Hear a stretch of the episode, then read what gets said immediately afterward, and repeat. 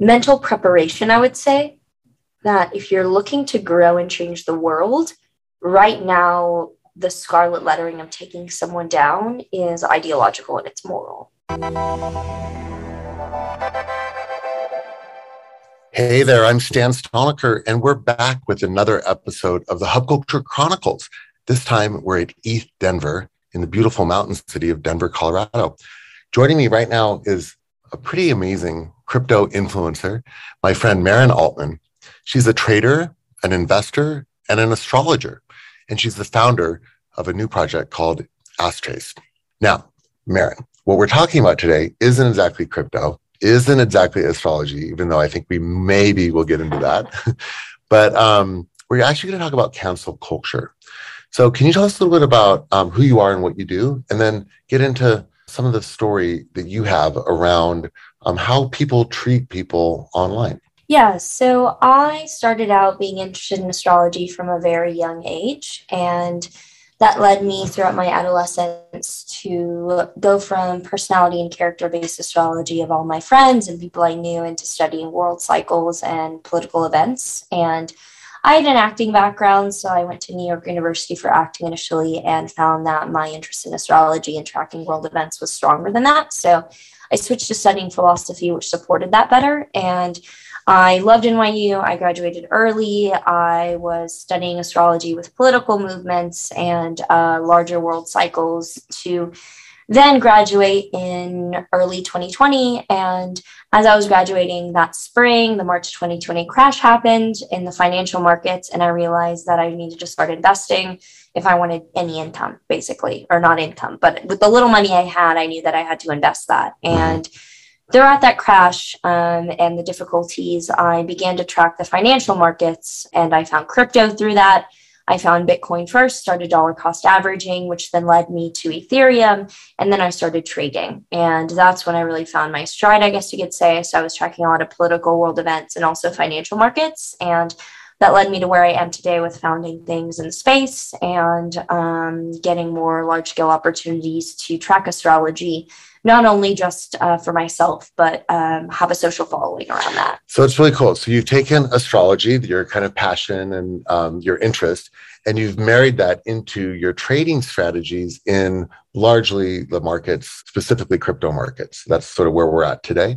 Yeah, I still do astrology for other world events. Um, like sadly for the Super Bowl, I predicted correctly that the visiting team would win. I have no idea anything about football, so I had no idea that the Rams were the visiting team. I thought, oh, L A, oh, this must mean the Rams lose. And everyone told me, they're like, your prediction doesn't make any sense because you say visiting team and then the Rams. It's like your geography's off. Like it's visiting team, which would be the Bengals. They win. Um, and then, of course, I pull up the Super Bowl and I see that there's a weird A F C and N F C thing where it doesn't matter on the Super Bowl whose home team you're playing. Like it's the the it's different. So, yeah, I do other world events still, but largely my focus, even outside of astrology, is crypto for a myriad of reasons. So now I focus on trading and investing with that as well. Well, I'd love if we have time to get into whether or not you've done any work around looking at Ukraine and what's going on with Russia. I have a so lot. Yeah, there's posts about that. Yeah, yeah, we should talk about that. Yeah. But let's talk about your story of how you became an influencer, because what this episode really is about is how people treat people online. And you have gone through some pretty traumatic stuff. And I've talked to you in various locations where we've met around the world over the last year and gotten to know that you're a genuine person and that you care about things. But I've also seen that you've, you've had a little bit of like, you know, you've taken some hits, let's just say. So let's talk about this story. I want to give you a chance to tell your story in a kind of different way, in a kind of considerate way. Yeah. So let's start with like TikTok. So you are pretty famous on TikTok. I came across you in my For You page accidentally because I love kind of spiritual stuff and I love crypto stuff. Yeah. And you are in the middle of that Venn diagram. Right. You blew up to millions of users um, and followers uh, who wanted to hear your take on crypto. So let's talk about how that happened for you and what the result was. My initial video on TikTok was in spring twenty twenty, and it was a why I hate your zodiac sign video. It was stupid. I was just calling the signs. Like I cuss a lot. Like it was so stupid. But That blew up because without any traction on my account, they fed astrology to its normal users, which are teenagers who couldn't take satire. So I got like twenty thousand followers in a week from that one video because of hate. Like, and I didn't even care. It was like a stupid video. It blew up, and I never had more than a thousand followers on any platform. Um, nothing to my name. I liked posting on social media, but I just kind of had this thought that you're never going to blow up. To blow up on social media takes once in a lifetime media deal or something. And I was like, no one's ever going to find me. Like, I'll just keep posting literally what I do today on Instagram and Twitter, and it'll just be me. Um, I always thought that I would go into astrology, philosophy, academia, that kind of thing. I never really thought that social media would play a part in that. But when that blew up, I saw the possibility for TikTok to be a method of organic reach that no other platform had, and I dedicated my life to it. And I got to around one hundred thousand followers by July, but my account was flagged for spam. And so it got severely shadow banned, was not showing videos to more than one hundred people that were searching for that video. It wouldn't show them organically. So I had to restart my account in October twenty twenty. And I decided you're only going to talk about what really interests you, which is world events, not as many jokes, even though if you get a good joke, why not share it? And the world event that interested me was the U S political cycle at that point, which was the election. And I'd been doing work for months around the election and my personal life. And I crafted like a really well thought out series of videos around not only the election outcome, which is a coin, a coin toss, like fifty fifty, but the events leading up to it, which included Trump getting COVID, which included the debates themselves, and also the events afterward, like the Electoral College, some protests, January sixth, and other people in politics as well. Um, I remember predicting things, various wins, various losses for each side of the political aisle, and um, they came true with a startling rate of accuracy and detail. And that blew me up to over a million followers in early twenty twenty-one, when the election, January sixth, all these things actually happened in the world. So that led me to, as I blew up, get accused of my content in the past being retroactively plagiarized and stolen, because there were astrologers that did prior videos to the topics that I discussed that said, yo, I did a video on this. And I was like, yeah, this is, you know, there's Wikipedia pages on this, these events. Um, I didn't particularly see yours. Uh, I did not take from you. I have Google Docs papers of research going back several years. I didn't take from you. Then because as my identity as at that point, I mean, I wasn't wealthy by any means, but I was financially independent. I was making enough money through readings to support myself and travel. And I was investing it for a little bit of crypto income at the time. You know, I would trade and get some profits back. Um, and also a straight white woman. I was immediately, you're racist, you're homophobic, you're transphobic for disagreeing and saying that you're not stealing from these communities of color or L G B T Q communities because you are automatically um, a colonizer. And given that I had deeply been in the TikTok and in the New York and as an N Y U student, the leftist kind of avenues, I immediately thought, oh my God, you are, regardless of if you literally did steal or if you literally did do any of this, that by default you had to be. I immediately was like. Is that some sort of like TikTok guilt? You know, you you have, we, they talk about white guilt yes. and white privilege. Yes. And both of them are, in a, their own way, toxic. Yes. And yes. So did you feel that, like, be, just because people called you out on something, even though you said I, this wasn't what actually happened, it's the optics. And so you ended up feeling somehow responsible for I this? I felt like I had to plead guilty to get the minimum sentence so that when all this went down and old tweets were brought up that had nothing to do. I don't have any N-word tweets. I don't have any slur tweets at all. I don't even have anything like that. They were taken out so out of context. Like there were times when I was talking about financial markets and it was said to be racist or very, very strange, convoluted things. Things were photoshopped. I started to be like, I need to plead guilty to a little bit. So they're like, oh, that's all she did. When I didn't do any of it. I agreed to work with a P R company that had done a lot of previous celebrities that did not understand that I didn't do anything. Therefore, they kind of crafted some messaging and I put it out and then... And you're also really new at this. Like you're twenty-one years old, you've blown up to millions of followers and then all of a sudden you're being asked to yeah. kind of reevaluate everything you yeah. ever said. Yeah. The difficulty was that I knew deep down that over years... I had been pretty open on my platforms about not resonating with viewing any other astrologer's content for years. Like, I have threads of me being like, I don't know what's going on. Uh, I really only want to stick to my research because I don't, I literally don't care what anyone else is doing. So to then be accused of plagiarism itself, you know, like I, I pretty early on was like, this is ridiculous. Like being accused of the, the isms that literally, it wasn't even like a out of context. It was like, so out of context to where I'm like, what the hell? Like this was, I was talking about like a vegan recipe and they're like, she uses palm oil, anti-indigenous. Like it went to that level of, or, or me posting a picture. Oh, this is, this is uh, eating disorder. That this, I was just like, I don't even know where to begin. Like, this is just me uh, like at dinner with friends. Like I just insane. Well, so, I mean, I think that this points to the heart of what I wanted to talk about in yeah. this episode, which is how we treat people online and this idea of cancel culture. So yeah. cancel culture has become this like gigantic thing. And I think there's even a backlash now happening where people are starting to wake up and say like, okay, like definitely if somebody is doing something that is, you know, offensive, it needs to be called out. Sure. But at the same time, where is the line between calling people out for sort of bad behavior and shaping a narrative to make somebody look worse? Exactly. You know, there's like a really exactly. different thing. Exactly. Because I kept being, the, the thing is that even when I explain it now, I know the exact way that my old woke mob self would have heard me saying this, thinking, oh my God, this shut the fuck up. Like you are this, like, you know what you did. Like I know their mindset very, very well because I was never loud, but I was immersed in it by proxy. I had to be, you know, I was getting New York TikTok fed to me. I was an N Y U student. I thought I was a leftist.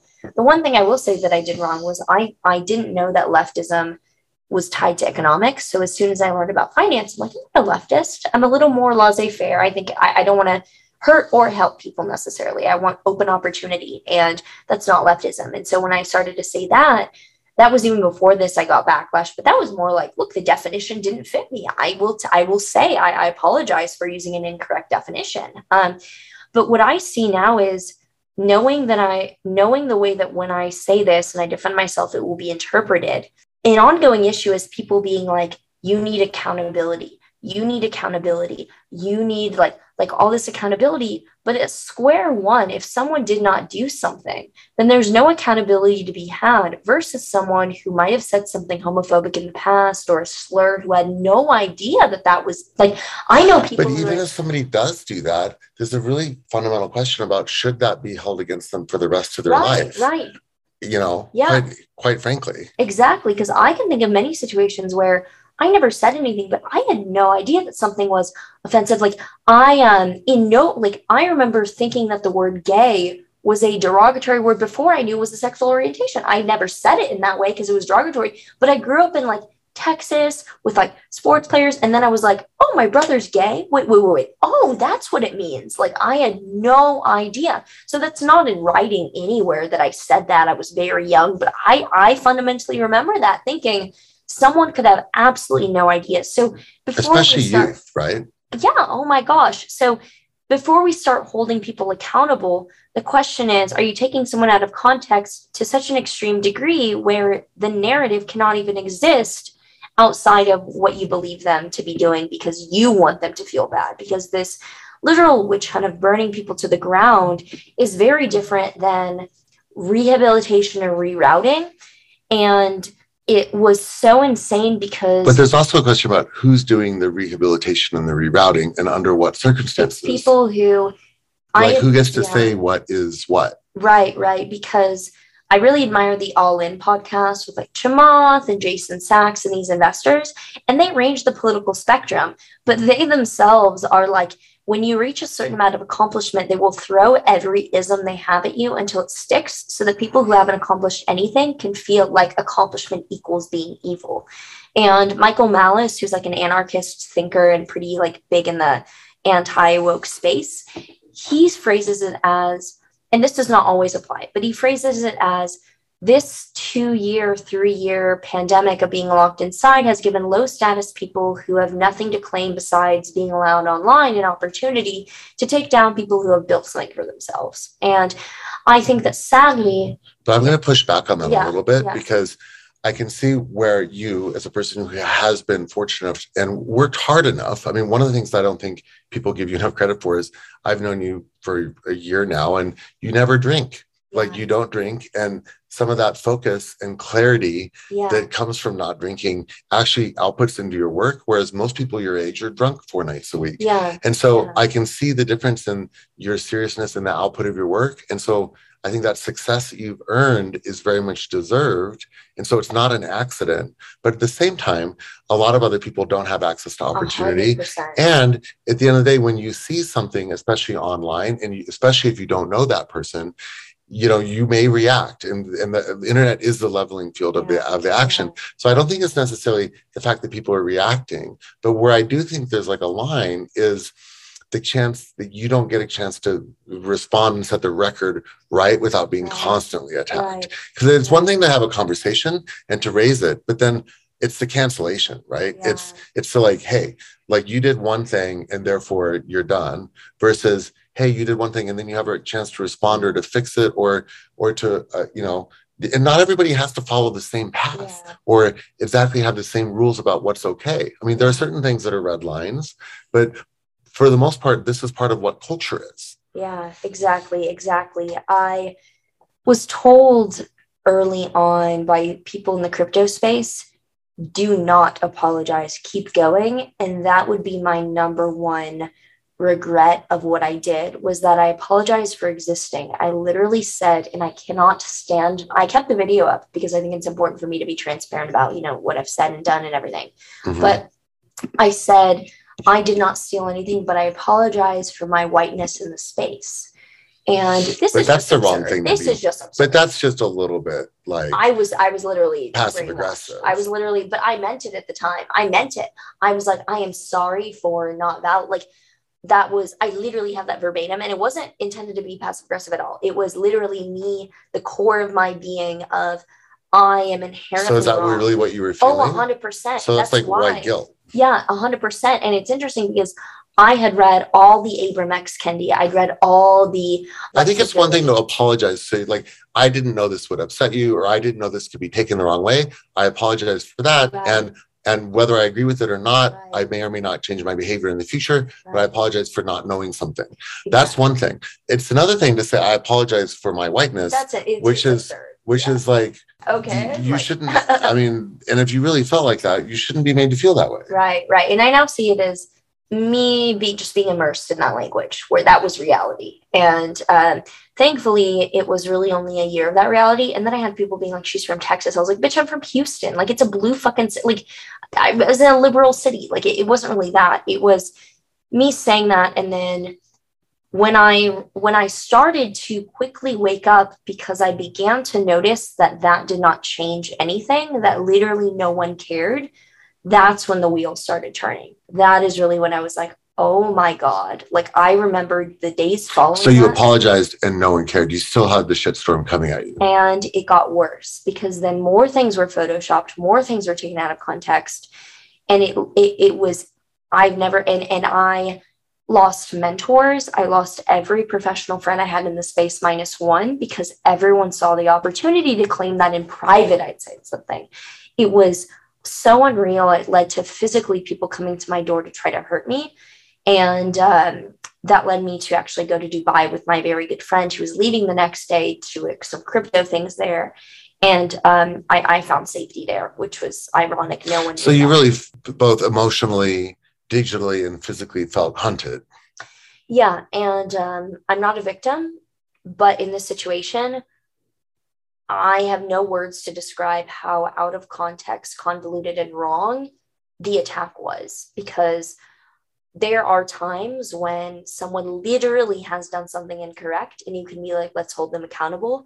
But to be just wrongly, like, I'm not the first person to be wrongly accused of plagiarism when I had receipts. I mean, the Rolling Stone had an article claiming that I was a white supremacist that plagiarized when I gave them the, the Google Docs documents to show the edit history of me having talked about this years prior. And they did not care. They said they could not verify that uh, I wasn't using someone else's account to claim that I, whatever. Um, so that was absolutely so unreal. And to this day, I mean, it's an ongoing thing about death threats, because once that catches on, people who are well-intentioned and want to feel satisfied will ongoing attack you, will make things up. And so now do you feel like every word you say is like extra scrutinized?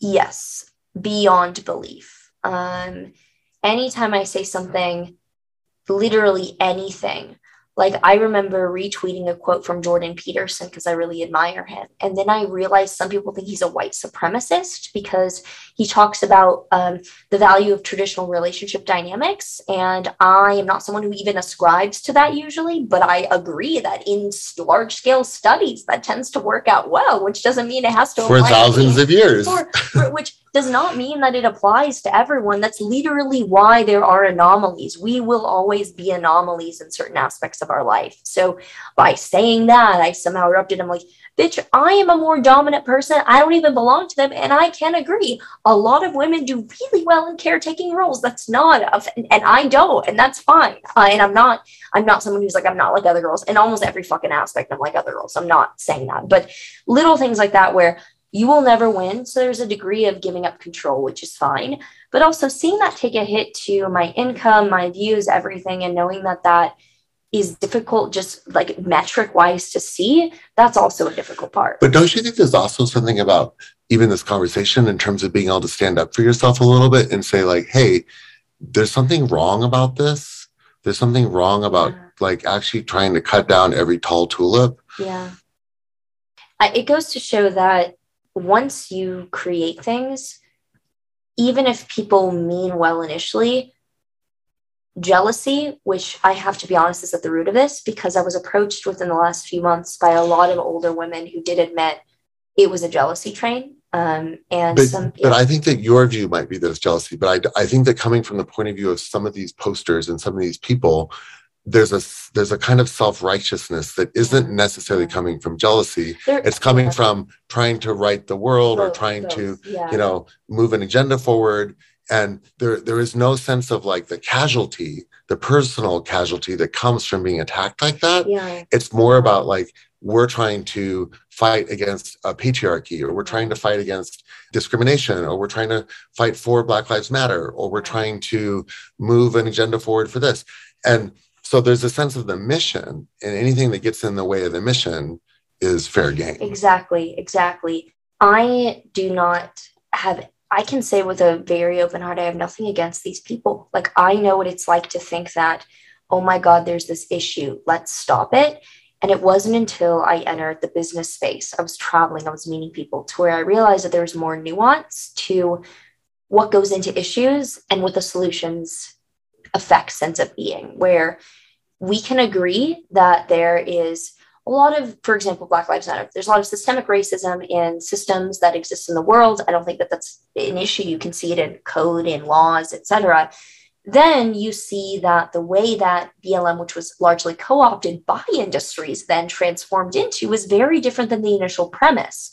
And a lot of people who might go into it blindly without um, seeing the financial paper trail. Well, it becomes also weaponized. Exactly. That's the biggest problem. That is, is you have a really legitimate, a legitimate legit, complaint yeah. and a legitimate movement, and then it gets weaponized it gets, and co-opted. Yeah, it gets co-opted, which is seeing that so many of these people are young, they wear rose-colored glasses, and their identity cannot admit that, oh, I was wrong with going after this person. It is... in the core, we meant well, so I'm not even going to address when we go after the wrong person. Like it's, that's not possible in the matrices and the social blinders. And so I think that... because it doesn't fit with... It doesn't fit the narrative. Okay, so let's talk for a second about advice. Yeah. There are a lot of influencers out there. There's a lot of young people. There's, yeah. there's a lot of people who just have a social media account. Yeah. What advice would you give to other young people about how to... approach this? Mental preparation, I would say, that if you're looking to grow and change the world, right now, the scarlet lettering of taking someone down is ideological and it's moral. And this might change in the future. You know, there's a really nice uh, piece, I forgot where it's written, but recently there was a piece on a major publication that talks about the peak of wokeism has already elapsed. I don't know if I agree, I don't think I agree with that. Um, but it's an interesting think piece. And I think it goes to show that even if you disagree with me about this being a wide-standing issue, even if you think I did what I did, or I did what I'm accused of doing, opening yourself up to what would I do if I'm accused of what I consider to be the ultimate social wrong in the world? Think about the possibility of how you would handle that, because I never in a million years thought that when you're part of a woke mob, you don't realize you're in a woke mob. And by being part of the woke mob, you're the next hit. That for I saw as a joke, literally someone who isn't non-binary told me as a joke, if you have they, them, or any other pronouns in your bio, but specifically like they, them, um, you are their next target. Like if you if you have that, which is a joke, obviously, like it's. I think yeah. it's also, I'm going to push back again, though, because yeah, I think it's definitely. really dangerous to say, you know, you are their target, because at the end of the day, what we're talking about are individuals right. who are acting asynchronously, right. but who have a leveled playing field in terms of voice. Right. And right. this is, I think this is where I get a little bit annoyed about the whole thing, because the idea of woke has actually become weaponized, and, and the idea of being sort of conscious or spiritual or, you know, fighting for like justice. These are all really good things, yeah. but they're, they're actually being packaged into this kind of woke label, which the right uses as a weapon yeah, on yeah. the other side. And so at the end of the day, what we're talking about here are individuals. And I think it comes down to some level of individual responsibility oh, to be like your individual voice when you're DMing a celebrity, or you like, okay, you may be one of ten thousand, yeah. but this stuff actually does get noticed. And so you have to think about what you say and remember that there's an actual person on the other side of it yeah. and not uh, not an ideologue. Yeah, yeah. I don't identify with the, definitely, obviously not the left, far left side of thinking that these movements are in and of themselves the only thing to consider. I'm also not of the right implication that thinks that any sort of progressivism and consideration of how to include more people is uh, uncomfortable and shouldn't be tolerated. So I don't identify with either side. But I do think that my advice to people starting would be to think about, yeah, like I said, what is your ultimate scarlet letter of, I can't believe anyone would call me that. And how would you respond to that? Because you'll probably have to live with that. Or, you know, if you get there, you'll have to live with it. And I just never in a million years thought it was possible for people to come after you for that. Like I literally was blinders up. I never had any idea. And, so, and also you weren't important enough for people to come after you. No, and it was so, it was so quick. And also uh, for those of us that grew up in families of people that left European countries during World War Two, there's a le- there's a level of humor about tragedy that people who did not grow up in wartime or war ex like post wartime family households understand in a way. Do you feel that you've been attacked because of your heritage? No, I think well, yes, in a convoluted way. People say I am anti-Semitic, even though my family is Jewish. Because you're Jewish. Yes. Yes, people say I'm anti-Semitic because I openly say that I got into veganism because my grandmother being in the Holocaust opened my eyes to looking for large-scale tragedy that people overlook. So by saying that I'm anti-Semitic and minimizing the Holocaust, which I'm not at all, the Holocaust. But you're just acknowledging the suffering of animals. I'm igno- I'm acknowledging the connection to how it led me. People want to say that you were saying something they're not, but putting words. Never, I was not comparing that. I was saying it led me. I could say that fucking... going on a trip led me to veganism. You know what I mean? Like many things yeah. would lead me there. I was also, uh, people photoshopped things uh, that said I was anti-Semitic, and like my Jewish family is like, this is fucking absurd. And then of course they're like, they're calling you anti-Semitic because you are Jewish. And I was like, this is insane. But so in a convoluted way, yes, but I will never, ever, ever play the woman card, the Jewish card. No, people hate me because it's me. There are plenty of Jewish people, plenty of women who don't get this kind of interaction. So yeah. What would you do differently? If you could kind of yeah, rewind a little yeah. bit, what, what would you do differently? You already said yeah. about the apology thing, the apology. Which I think that, you know, as we said, there's a difference between apologizing for something you said or because of something you didn't know. And there's a difference for apologizing for something that you are, which you should never apologize yeah, for. Yeah. So those are two different things. But aside from that, is there anything else that you would have done different? I would not have responded to things that were so insane. I should have blocked them, where... the plagiarism of things that are literally like the weather. I mean, this was not even, this was like basic. Like this is something that you could go after anyone. It, that it was astounding. It would be like saying that a meteorologist was plagiarizing another meteorologist. It was basic level. It wasn't anything interesting. And I see people quoting me verbatim on niche things, which I could go after them, but I'm not going to. Um, my thing was, if it is absurd, do not give them the time of day. It doesn't matter who it is, block and move on. And with the apology, I'd add on to that, that um, if you're being attacked, and you know it's not something you did, I would not even apologize for the things that you could say, I apologize for not realizing, even because there was literally, like in my instance, there was no slur, there was nothing that could have been co-opted to where if you think that you need to apologize for being maybe um, careless or just not realizing what you were doing, wait until it cools down.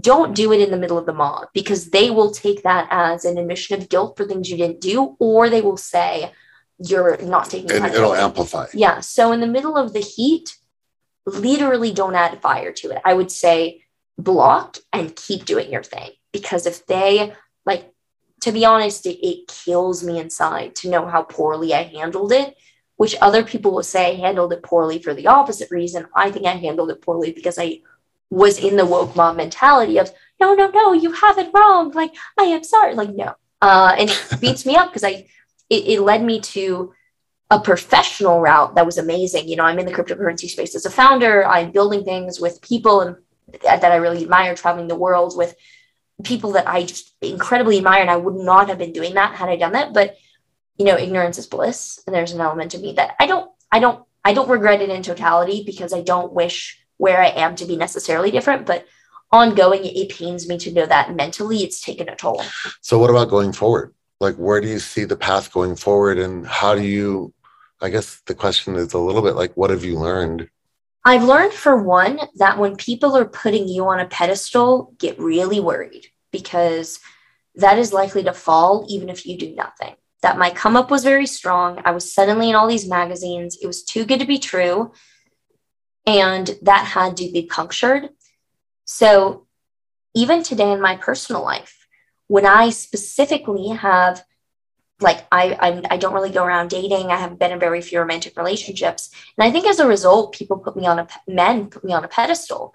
Uh, I've had strange situations. To be fair, you're a beautiful girl. So they're going to objectify. Yeah. Yeah. I, I'd say that my looks coupled with the fact that when you meet me in person, seeing how like non-flirtatious or non, I guess like, kind of like there are people who are flirtatious and that's great and that's them, but th- then it's like, oh, she's she's pure, like she really doesn't do this in the space. Oh, it's she, this is perfect for me because I'm I'm also socially awkward. Let me like it gets out of control. I have stories I can one day I'll write a memoir and it'll be funny and insane. But that always, always, always leads to oh, like when I reject them and it gets to a point where I'm like, you literally have to stop contacting me because you're in denial. It leads to, oh my God, like how dare you? So it's the same thing where people put you on a pedestal that's unrealistic, that will lead to reverting to the mean. It's like the market. You expect the crypto market to go up one hundred x, it's going to go down one hundred x. So what I've learned moving forward is that I need grounded stability in what I do and to call people out for putting me on a pedestal as much as I call people out for scrutinizing me to the level that is untrue. And that's really interesting. So this idea that there's like an equal and opposite reaction to things. So how, what are you doing to ground yourself and to find that stability? Frankly, I don't have that all figured out. Um, and it's taken a really difficult toll on my mental health because I find that um, other events mirror that ongoing, that like, an insane financial volatility that's just like outside of the control of just normal risk management uh, in my life. It's just absurd uh, to... personal situations, which are just the volatility in my life hasn't slowed down and it will lead to a breaking point, I'm sure. Um, mental instability, you know, I'm a very flatline person emotionally, I'd say, but the crisis of other things takes a toll on just like the, the, the stress management.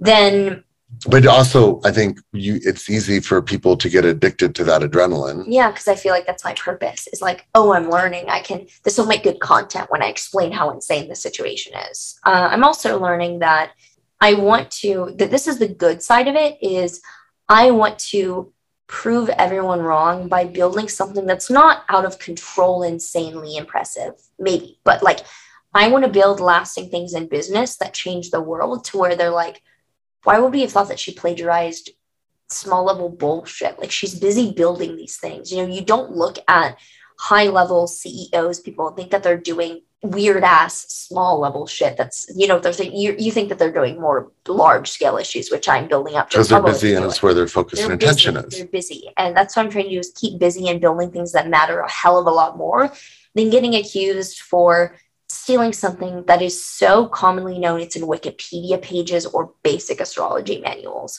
So that's where it has diverted me, is like, in a grounded way, the solution is focus on the bigger picture, focus on the the, the, the large scale things that I can change, that are not connected to, that aren't based on my name and my appearance. So. Is there a little bit of a, a Rocky or a Muhammad Ali mentality here, which is like, when you get knocked down, you just have to get back up and yeah. keep going? Because, you know, I think in this world, there are going to be moments where people get canceled yeah. or they get pushed back or they get whatever. And it's really about how you respond to yeah. it and how you come back to continue on, yeah. as opposed to, you know, it's one thing, I think, when you're on a platform, like when you look at Joe Rogan and what just happened with Spotify and everything, you know, when you lose your, even Trump, right? Like Trump lost his platform.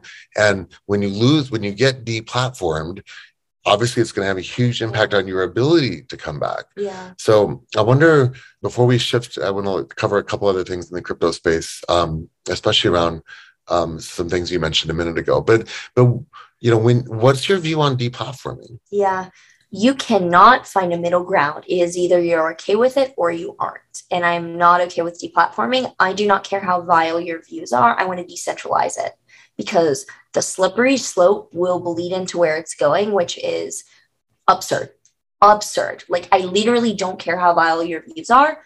We have the option to mute, unfollow people. You know what I mean? Like, I, I think deplatforming is, and I'm a, uh, in my philosophy background, I focused on ethics, and in the utilitarian sense of weighing out where things are going to minimize harm, you thinking that censoring someone minimizes harm in the short term will likely lead to a slippery slope of hurting everyone in the long term when everyone is deplatformed, basically. So, or censored. Exactly, exactly. So it, it's led me to, sure, have P T S D over what I say, but completely just not want to take people down. And there is a bit of a Rocky mentality. Um, in a like literally, my motto is kill yourself or get over it. Like, you either, and I studied war combat, it's what interests me a lot. So there is this thing of, I will always be at war. Like, that's literally how I think of things. And I acknowledge that.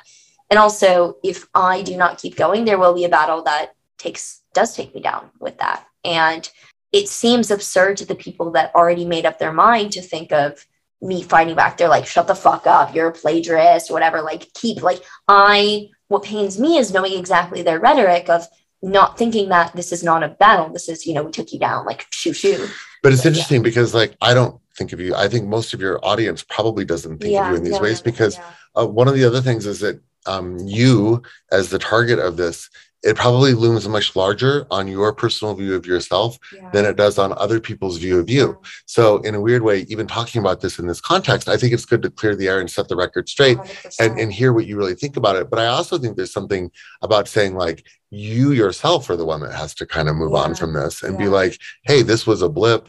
I It wasn't true, whatever. And you move on. And y- yes, yeah. you're busy, you're building these other things, but it almost feels like you have a little bit of healing to do yourself. Oh, one hundred percent. Because I know that, of course, the majority of my audience is like me. When I see these things come up with people I follow, I fucking scroll past. I'm like, please, like, this person either didn't say that or it's out of context or come on. Like, that's how most people, I'm sure, because my work speaks for itself. I clearly The plagiarism is so absurd. And I think that's why people latched onto it, was like, oh my God, that's insane. I would have never thought that.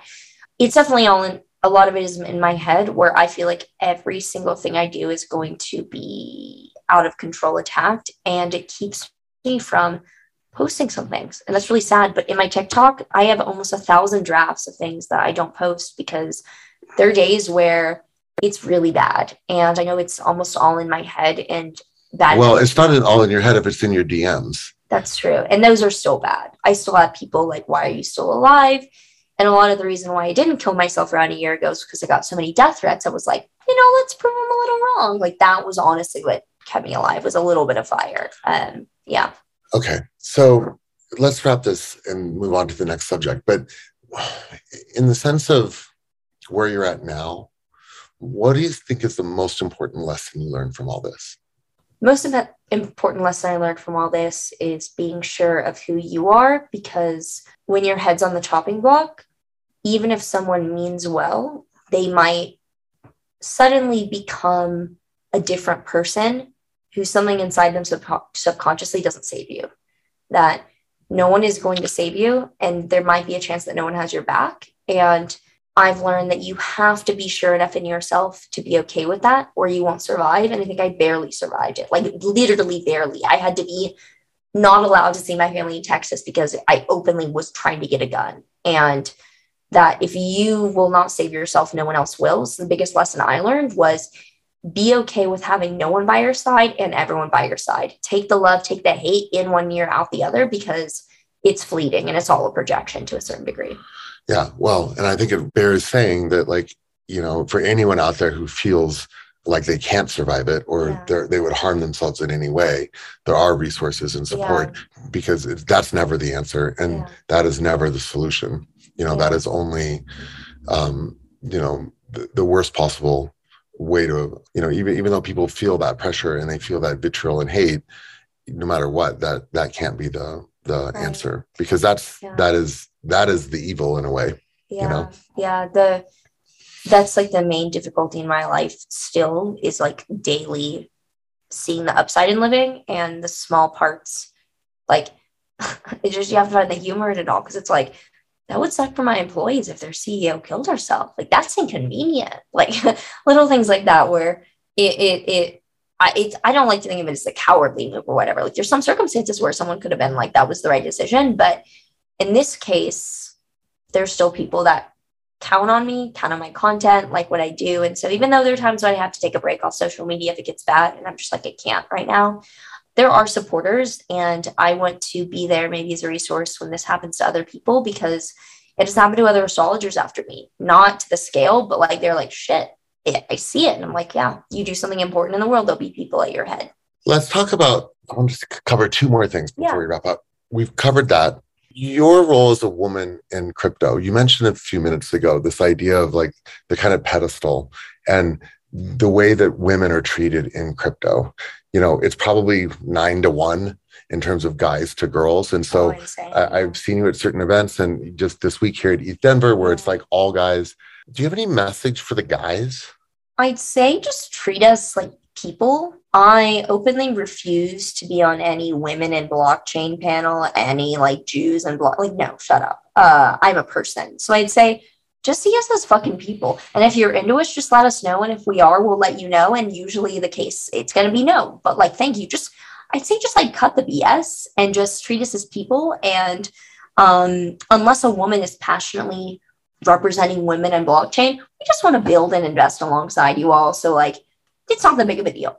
That's my, how I'd say it. Yeah. Mm-hmm. And then um, in terms of where you see crypto going, I want to finish on the bigger picture of where we started in terms of yeah. your original work with geopolitics. Yeah. So I think it's extremely relevant right yeah. now, but can you give us a look at how your astrology work? It's very interesting because you have this new company. We haven't even really talked yeah. about that. And I don't even know how much you can talk about it, but talk, yeah. it is pretty exciting. Yeah. Tell us about how the rest of the year looks for you in terms of your crypto project and yeah. like the readings and the, the astrology work you've done for crypto in general. Like yeah. give us the highlights of, say, now to the end of the year. Until May, um, the crypto market does not look too good. The same alignment that took place over the summer of May into July when we had the down market is happening right now until this next, this May. So I'm not too optimistic. In fact, as a trader, because I'm building something and I can't dedicate as much time to studying charts, I'm largely hands-off, and that pains me because I'm good at shorting. But I know that without the proper time, I'm going to be missing indicators type things. So I'm not too optimistic. Uh, I think we could obviously recover, but nothing crazy. Uh, if anything, the instability with the United States financial markets, the Pluto return, which we talk a lot about, and it's exact right now. That's February eighteenth. Isn't that like two days ago? No, it's exact right now. Pluto moves so slowly to where the entire year is in, in, a, in a range. But today, tomorrow, and the twenty-second is the exactness of it. Uh, I just, it, it looks gnarly for the foundations of our life. And that's especially crazy given you've yeah. been talking about Pluto return for the U S yeah. for like two years. Yeah. And we're like hours away from Russia invading yes. Ukraine. Yes. Do you think that there's a connection there? Yes, because the U S, if you look at the chart of the U S empire, we hit the peak maybe a couple decades ago, nineties, that could be it. We're on the come down. And China's on the rise up, and Russia is uh, trying to declare its role in the, the supporting role between that dynamic. And it, with the invasion of Ukraine, I have never seen such striking reinforced astrology over and over since the U S election, with what I saw with Joe Biden, censorship, Kamala Harris getting, but she still has power to come. And uh, then January sixth being like a kind of tipping point of... of uh, like it's like the, the pot boiled, boiled over yeah, with yeah, Jan six. In the U S. And with the, the... I don't even have Ukraine's chart right now. I only have Russia studied, that I was pretty shocked at what I was seeing. And because of that, I think that March looks really dire. April, May looks insane. And that confuses me because I know that Russia can't really invade Ukraine in the way that there would be because of ICE. It'll be gone in April, May. No, but it's not going to be that. It's a cyber war. That's what I agree with. I agree it's going to be cyber because that is much less resources, a straight shot. Payment rails being cut off makes a lot of sense with what I see with Russia's financial things. They probably get adopt a Ripple, to be honest. I think that makes a lot of sense. So I see a lot of cyber. I see I, I see a lead up into the cyber World War Three. Uh, this is how world wars start. A proxy war ends up bringing in obligations from larger world powers. You know, what happened in World War One. It's like, oh, I should help out with that. They're doing some foul play, and then everyone has a side. So I'm not optimistic, but I'm not like concerned about like our immediate safety. Um, it's different than, you know, World War Two or something like that, where there's still good things, obviously, but in a geo, we are living in the possibly the coolest times to be in financial astrology right now and world geopolitics, because so many cycles are converging. Mm-hmm.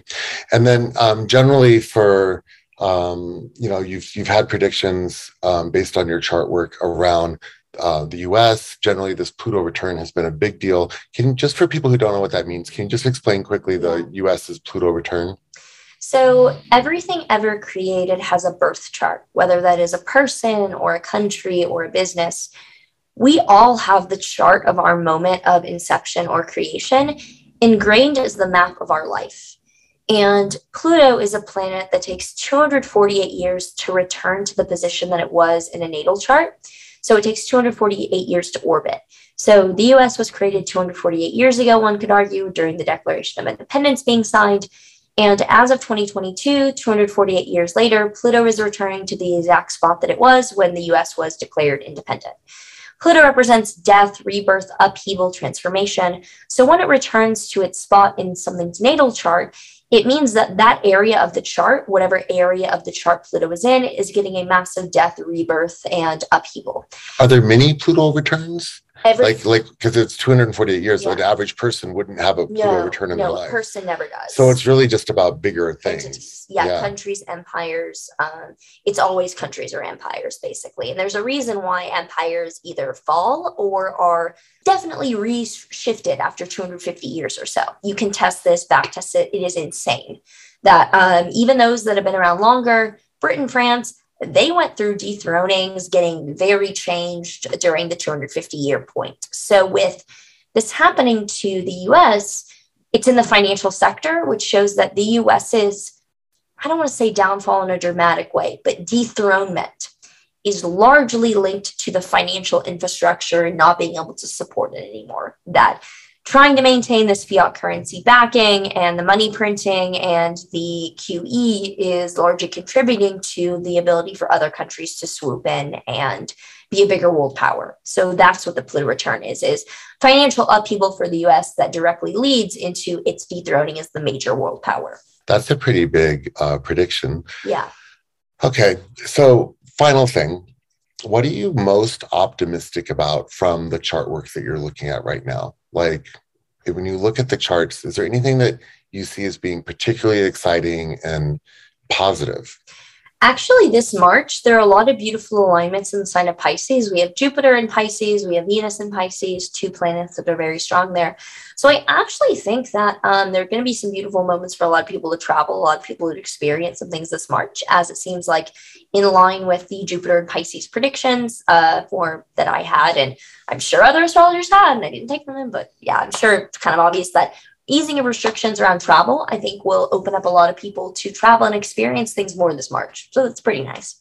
Great. Yeah. Okay. So Maren, that's um, a wonderful conversation. Again, we're here at E T H Denver, the premier conference in the United States.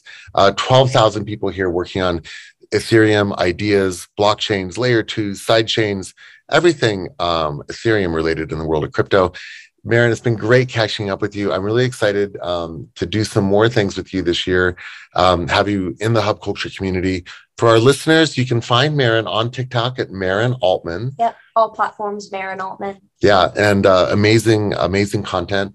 Um, be sure to uh, try not to flamethrow too much. And I guess even if they do, you're going to be able to take it. That's fine. Come at me. Better me than someone else. All right. Thanks so much, Maren. Thank you. For those of you who want more, you can get over sixty episodes of the Hub Culture Chronicles on iTunes, Spotify, SoundCloud. Find us in Emerald City, our metaverse, and check us out at some of the hubs coming up this summer in Ibiza, in Hawaii, and Davos coming up in May twenty twenty-two. For now, I'm signing off. Stan Stoniker. We want to give a special thanks to New Angel Productions, which have been producing these episodes for us over the last couple of years. Thanks so much, guys.